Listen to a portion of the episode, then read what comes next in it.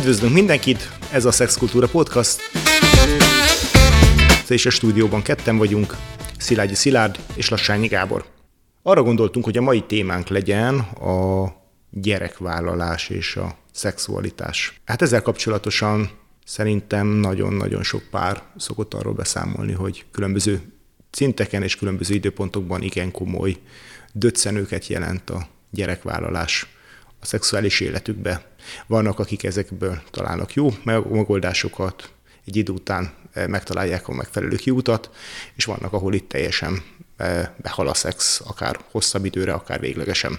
Szilárd, ezt gondolom a te praxisodban is gyakran elő szokott jönni, vagy előfordul, hogy előjönnek ezek a kérdések. Általában meg szokott változni a szexuális élet a gyerekvállalást követően, de még mielőtt erre rátérnénk, szerintem nagyon fontos azt tisztázni, hogy a várandóság, a szülés és a szülés után következő periódus nagyon megviseli a nőket fizikailag, lelkileg, és ezt társként, férfiként nekünk nagyon-nagyon toleránsan és elég messze menően kell tudnunk támogatni. Azt gondolom, hogy egy picit még, még előre is szaladtunk, mert hogyha itt a gyerekvállalás és a szexualitásnak a kérdését járjuk körbe, akkor van egy még korábbi időpont, ami nagyon befolyásolhatja a történetet, még pedig az, hogy valaki gyereket szeretnének, és az mondjuk nem jön, mint a karikacsapás.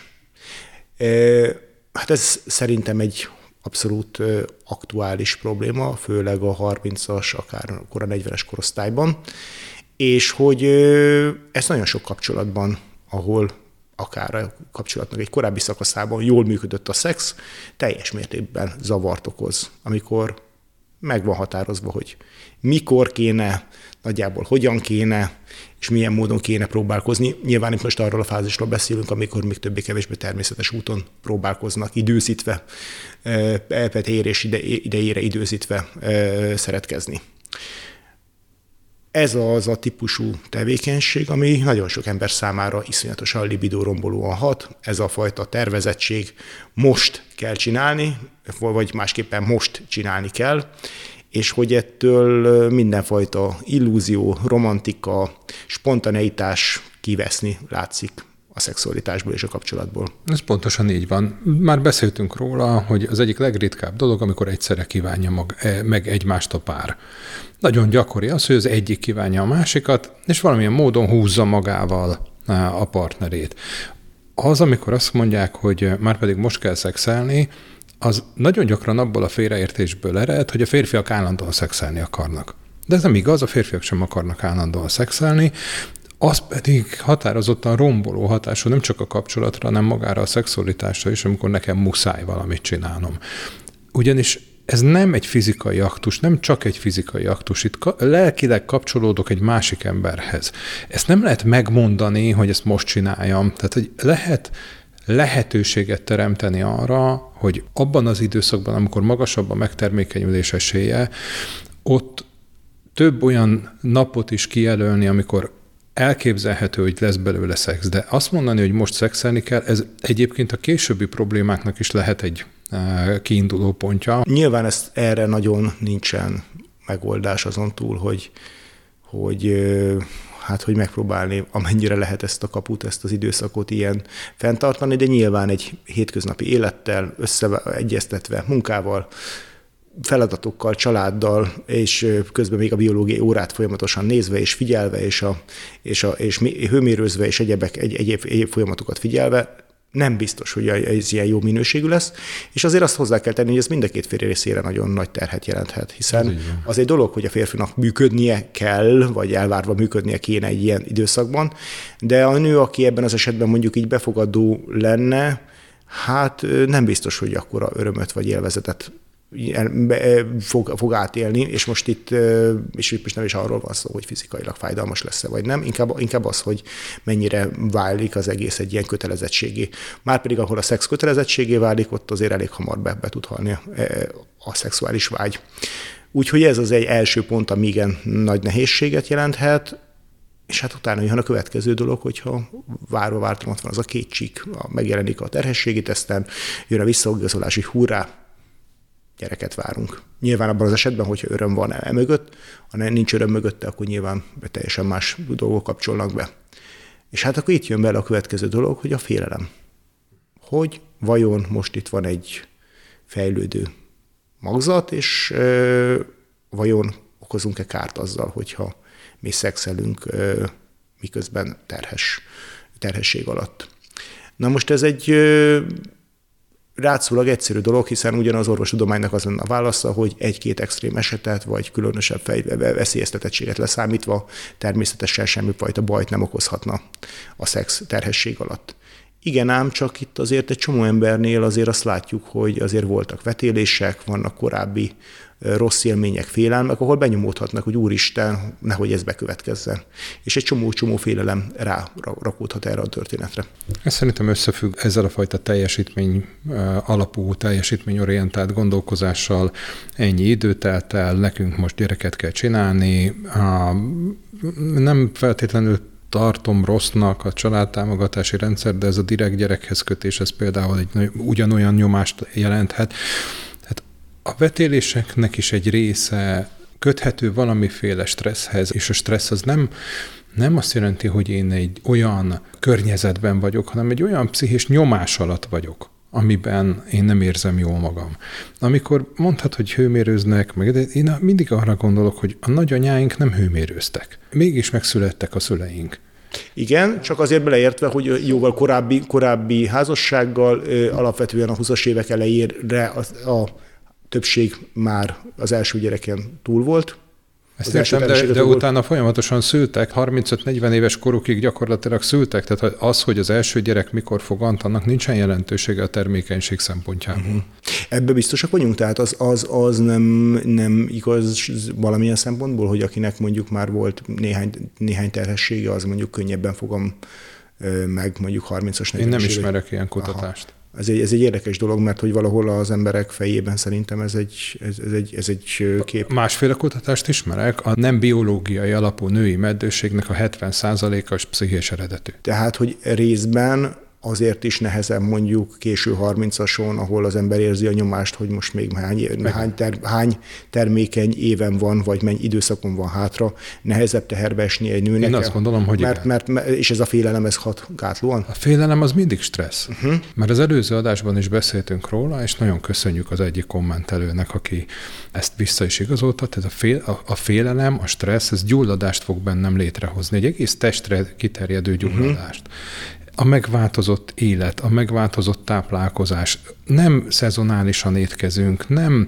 az évszaknak megfelelően élünk, nagyon megváltozott bennünk minden, és ez a változás, ez, nem, ez nyomot fog hagyni abban is, hogy például milyen a termékenységünk, nyomot fog hagyni abban, hogy a gyerekeink milyen temperamentummal fognak születni, nagyon sok mindenen. Tehát, hogy a gyerekvállalásra rakódó teljesítményorientált gondolkozás az ugyanolyan káros, mint a, az élet összes többi területén. Aha. Tehát akkor visszatérve, akkor azzal kapcsolatosan vannak ugye kutatások, hogy pont ez a teljesítménykényszer, ez a nyomás, ez kifejezetten gátlóan hat egy ez igen. megtermékenyülésre, vagy akár a igen. megmaradt terhességre. Férfi részéről is. Igen, igen, igen, igen, igen, igen.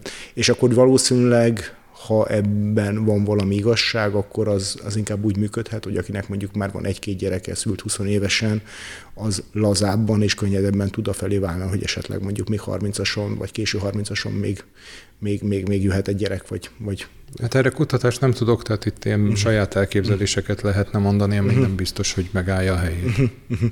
Na, ez, ez, ez, ez egy izgalmas téma, lehet, hogy ennek utána nézni, hogy ezzel kapcsolatosan vannak-e kutatások. És akkor visszatérve maga a terhesség alatti szexre. Ugye azzal kapcsolatosan mondom egy-két orvosi indikációt leszámítva, én úgy tudom, hogy nincs különösebben semmi ellenajánlás, hogy, hogy, hogy ne szexeljen egy pár, hogyha terhesség... Csak azt mondom, hogy jusson eszünkbe a nagy, jussanak eszünkbe a nagyszüleink. Tehát eszükben nem jutott nem szexelni. Igen. Itt azért be szokott lépni egy másik történet, ami nem csak női oldalról lész, aki mondjuk félti a, a magzatát, vagy hmm. félti a terhességét, hogy a férfinál ugyanúgy menne van ez a, ez a fajta félelem, hogy úristen, milyen kárt okozhatok én a születendő gyermekembe azáltal, hogy én valamit csinálok. Illetve egy nagyon érdekes pszichés változás, hogy már itt bekövetkezhet egy csomó embernél, hogy innentől kezdve a párom, a partnerem az nem elsősorban nő, hanem a gyerekemnek, a születendő gyerekemnek az anyjával válik, és nagyon sok férfinál ebből is lehet egy pszichés blokk. És ez most csak a pszichés része a dolognak, nem beszélve arról, hogy a megváltozott testtel hogyan állunk hozzá.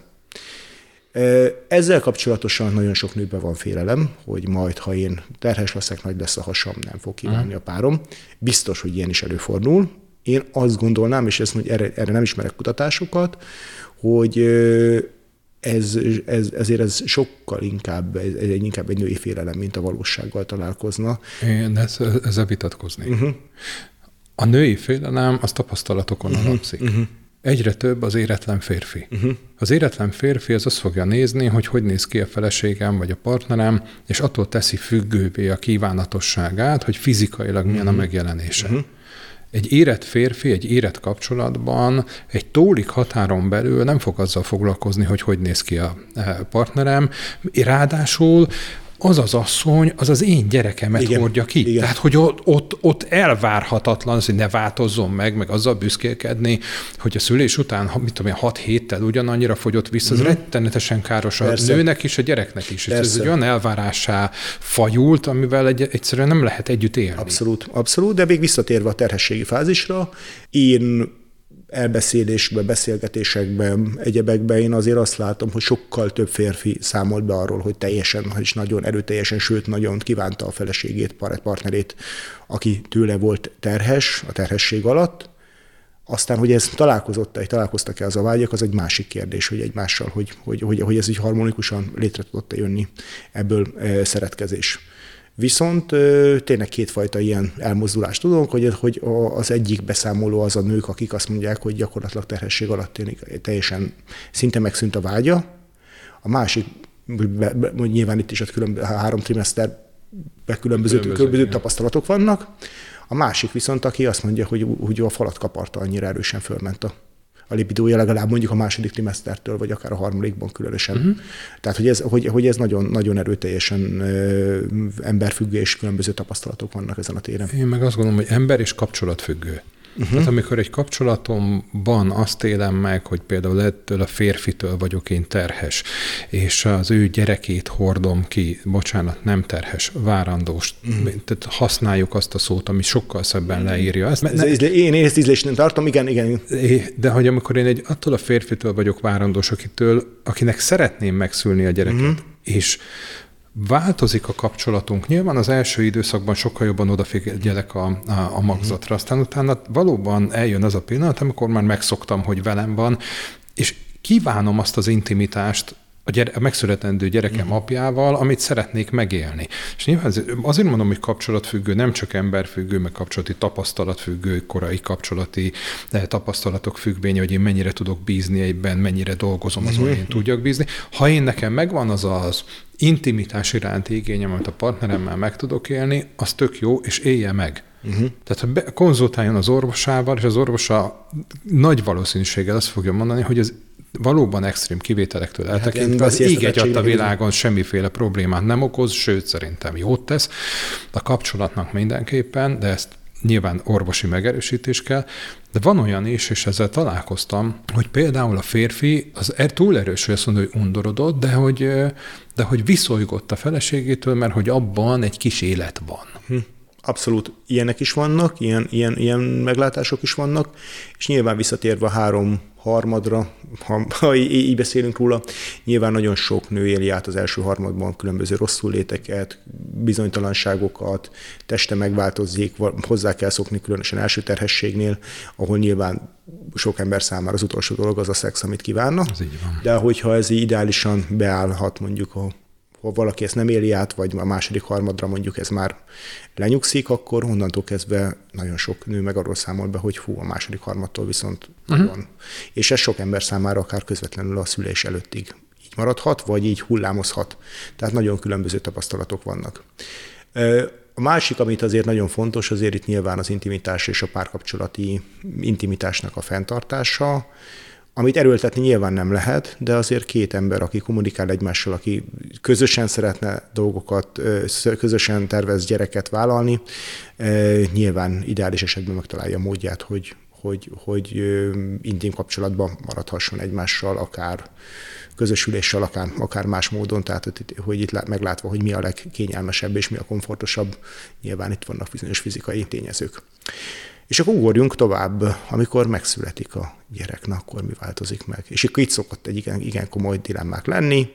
Ugye az orvosi protokollokban nem vagyok éppen nap, napra kész, de hát ugye azért ezt körülbelül ezt a 3-6 hetet szokták mondani, hogy akár hüvei, akár császáros szülés után nagyobb komplikációk nélkül elvben néhány héttel később, vagy mondjuk másfél hónappal később elben lehetne szeretkezni. Szerintem nagyon sok aspektusa van ennek a történetnek, és én kezdeném a kapcsolati aspektussal. Feldmár András mondta egy interjúban, és nagyon-nagyon megtetszett, hogy egy párnak, amikor gyereke születik, akkor meghalnak, mint pár, és újra születnek, mint család. És ezt valahogy meg kell tenni. Azt, hogy bejött egy gyerek a családba, és innentől kezdve nem ketten vagyunk, hanem hárman, az egy nagyon megváltozott családi dinamikát fog eredményezni. És tök jó, ugye dr. Balázs Lajossal készített interjúkban is öt érintette azt, hogy különböző tájegységeként különböző rituálék voltak arra, hogy hogyan avatták be a jövevényt a családban. Most gyakorlatilag az történik, hogy bemegyünk a kórházba, hazahozzuk anyát meg a gyereket, és innentől kezdve itt vagyunk. Ez, ez nem egy beavatás, ez nem egy, nem, nem, nincs meg az a, az a tudat, hogy innentől kezdve tényleg hárman vagyunk. Egy nagyon megváltozik az, amiben eddig éltünk. Igen, de Ez a... most csak az első gyerekről beszélünk, de, de kiemeltem. Nem, de, de a másodiknál is megváltozik. Abszolút, Tehát, hogy abszolút, ott, ott, ott, akkor megint fel, Nem, azt mondom, hogy pont, hogy, a, hogy, a, több, hogy a, gyakorlatilag ez bármennyi. Bármennyi gyereknél gyerek újra és de... újra meg fogunk halni, és újra születünk, mint két gyerekes család, mint három gyerekes család. Ez az egyik része. A másik, hogy már általában, ha a, a szülést követő időszakban és előtte is a férfiak egy jelentős része ugye nem éli meg azt a testi változást. Egy megfelelő empátia nélkül nem képes megérteni azt, hogy a felesége, a partnere, ez egy olyan megerőltető eh, fázison megy keresztül, amit férfiként el sem tudunk képzelni. Itt már lehet mondani, hogy eszméletlen teher az, amit a nők ilyenkor viselnek. Uh-huh. És a férfi ezt meg csak annyit lát, hogy hát megnőtt a hasa, meg nem, nem úgy néz ki, nem úgy eszik, fáradékonyabb, nem oldalra kell feküdni, amikor szexelünk, tök mindegy. Nem éri meg, és nem tudja megélni azt, hogy itt egy nagyon más érzelmi és fizikai folyamat megy végbe a nőbe. Férfiként azt lehet mondani, hogy azt az időszakot, ami a szüléstől az első szexig eltelik, azt nagyon gyakran a férfiak nem nagyon tudják kezelni. Uh-huh. És hogyha ráadásul egy rendszeres szexhez volt hozzászokva, akkor ő igényli a szexet. Uh-huh. Most egyébként pont az ilyen elhallgatások miatt szokott lenni az, hogy megváltozik a dinamika, mert a férfi azt mondja, hogy mondjuk önkielégítek, de erről mondjuk nem feltétlenül tud a felesége. És elindul az a folyamat, hogy én nem beszélek a szexuális életemről, nem beszélek az igényeimről. A, a, a feleség, a partner részéről gyakran megjelenik, hogy nekem fájdalmaim vannak, éjszaka kelek föl a gyerekhez, a sebemet összevarták, bármi baromira nem kívánom a szexet, te meg itt önkielégítesz. Tehát egy ez egy tényleg megterhelő lelki folyamat az, hogy az egyikünknek megvan az igénye, és nincs fizikai fájdalma, és nincs olyan fizikai fáradtsága, függetlenül attól, hogy mondjuk, mondjuk éjszaka föl kell a gyerekhez, és igen, a férfiak keljenek föl éjszaka, és terrementesítsék a feleségüket. De a másik fele, hogy az én igényem, mondjuk a szexualitásra, az jogos, én ezt nem tudom elfolytani. Pont ezt akartam mondani, hogy, hogy valóban arra, hogy bárki olyan szexuális tevékenységben részt vegyen, amit a, a háta közepére nem kíván, az, az, az, az, az, egy, az egy rettenetesen rossz irány. Az egyik fele a dolognak, a másik fele a dolognak, hogy azt a valid vágyat, ami mondjuk akár a férfi részéről ebben az esetben felléphet, azt meg, azt meg, azt meg szűnyeg alá söpörni, és azt mondani, hogy te erre vagy képes, miközben az ugyanolyan párkapcsolati romboló er-, erővel, erő, erővel lehet. Tehát, hogy igen, szexelni nem kötelező, de hosszú távon legalább szóban nem foglalkozni, nem elismerni azt a fajta igényt és szükségletet, vagy letakadni, vagy különösen lelki és furdalást kelteni a másikban, arra azt gondolom, hogy még egy terhes vagy, vagy egy gyerekágyas nőnek sincsen ebből a szempontból joga, vagy legalábbis nagyon nem szerencsés ebben, ebben így kommunikál. Joga van, csak a következmények csak, azok követ, következmények, Igen, tehát hogy itt, itt, itt, itt talán itt van egyfajta ö, határ. A nehézség itt azért nagyon sok színű, mert hogy, ja, még egy kérdés jutott még az eszembe ezzel kapcsolatosan, hogy mit gondolsz arról a kérdésről, fel szoktak tenni, hogy az apás szülés rombolja-e a szexuális életét a, egy párnak hosszabb távon, vagy középtávon. Ez mindig ember és kapcsolatfüggő. Igen. Vannak olyan férfiak, akik szeretnének ott lenni ennél a pillanatnál. Uh-huh vannak olyan férfiak, akik nem szeretnének ott lenni ennél a pillanatnál. Vannak olyan nők, akik szeretnék, hogy ott legyen a férjük ennél a pillanatnál, és vannak olyan nők, akik nem szeretnék, Igen. hogy ott legyen. Tehát ez, ez mindig egy párnak a, Abszolút. a belső dolga. Egyébként én azt gondolom, hogy ha a férfi is szeretne ott lenni, ha a nő is szeretne ott lenni, és ha érett kapcsolatuk van, és akkor, akkor nem hogy romboló hatású, hanem azt gondolom, hogy egy nagyon megerősítő igen, hatású. Igen, viszont hogyha a szexkultúra podcastról beszélünk, akkor azért el kell mondani, én nem ismerek a világon olyan kultúrát, ahol alapvetően ennek bármi tere lett volna férfinak részt venni effektíve, aktívan a szülési térben.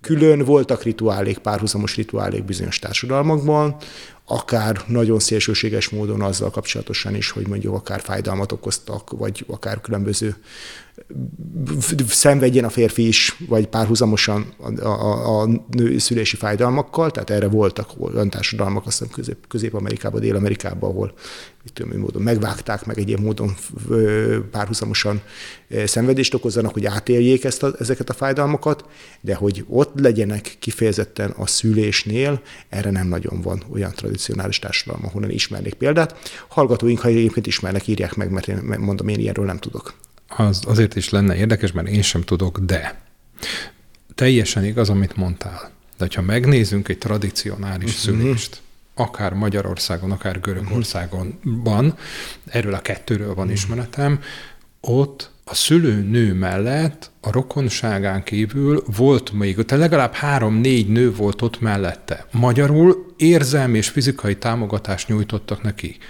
ez megszűnt. Tehát egy kórházba száműztük a szülést, és a szülés során ott van mondjuk a szülésznő, aki praktikus segítséget nyújt, ott van esetenként az orvos, hogy nehogy probléma legyen, és mostanában, hála jó Istennek, bizonyos helyzetekben van egy dúla, aki, aki egy lelki és fizikai támogatást nyújt, de ez még mindig jóval kevesebb ahhoz, mint amit egy hagyományosan értelmezett szülésnél megvolt. Tehát, hogy egy érzelmi támogatásnak ott meg kell lenni ez egy közösségi Igen. Eh, tevékenység volt, tetszik, nem tetszik, Igen. és itt valóban el tudott különülni a férfiak csoportja, meg el tudott különülni a nőknek a csoportja, de most, amikor egy nő nem kapja meg azt az érzelmi támogatást szülés közben a rokonságától, a, a, attól a közösségtől, amelyiknek a tagja, akkor lehet, hogy arra van igénye, hogy az az ember, aki közel áll hozzá, az adja meg neki abszolút, ezt az érzelmi abszolút, támogatást. Abszolút, a hosszabb vagy középtávú szexualitásra való kihatása, nyilván itt abban az esetből beszélünk, ahol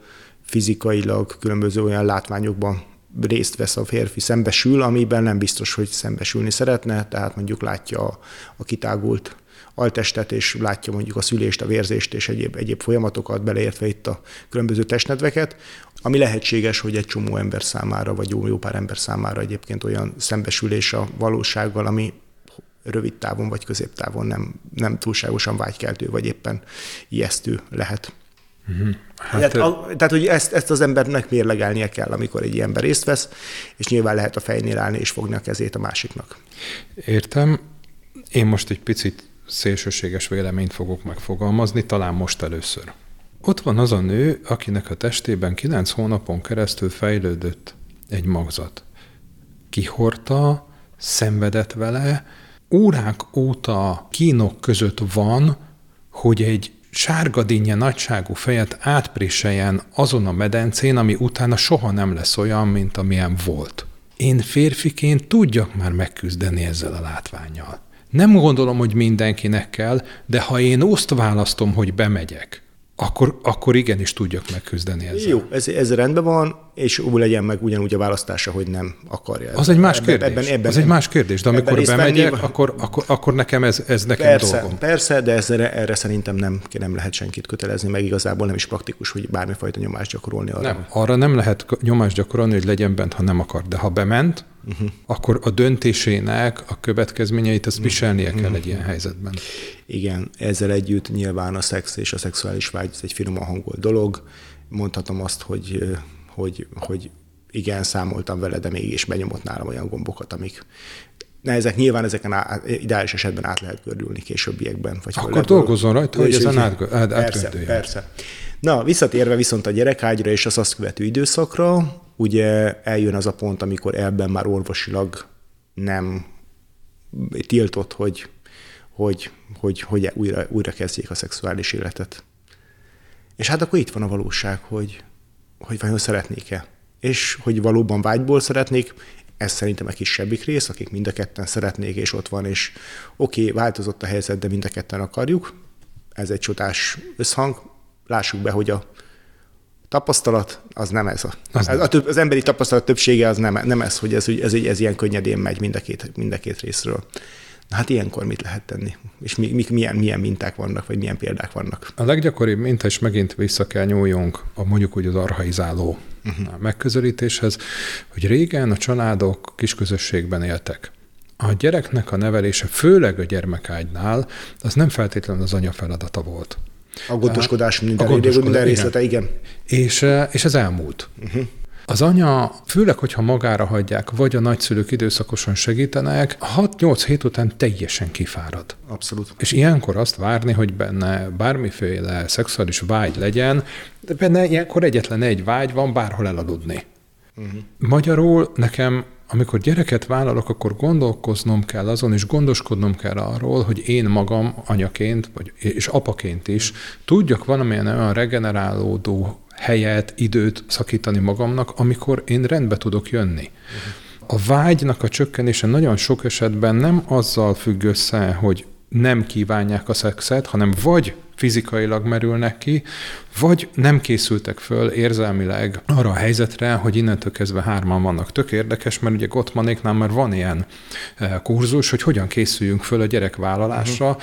pontosan azért, hogy ez megváltoztatja a kapcsolatunkat, megváltoztatja az érzelmeinket, eddig egymást szerettük, most pedig egy háromszög jön létre. Abszolút, és közben meg maga a nő is megváltozik, mint egyén tehát nem csak a kapcsolat változik meg, hanem azért az a fajta, mondjuk az, hogy ez, ez normatív krízisnek is nevezhetjük azért a, a, a, gyerek, a gyerekszülést, az, az önmagában ez egy ö, olyan ö, tudatmódosító dolog, ami nagy, nagyban átalakíthatja a személyiséget, sőt általában alakítja az emberek szem, személyiségét. A... Nagyon, sok ember, nagyon sok embernél ez, így, ez egy hatalmas átalakulás.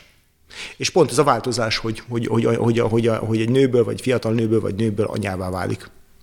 Hát a személyiség struktúrában én nem gondolom, hogy átalakulás jönne létre. Uh-huh. Az egy nagyon, pont azért nehéz a pszichoterápia, mert az egy nagyon stabil uh-huh. dolog. Uh-huh. Az, hogy új viselkedési mintákat vesz föl, Abszolút. az egy más kérdés.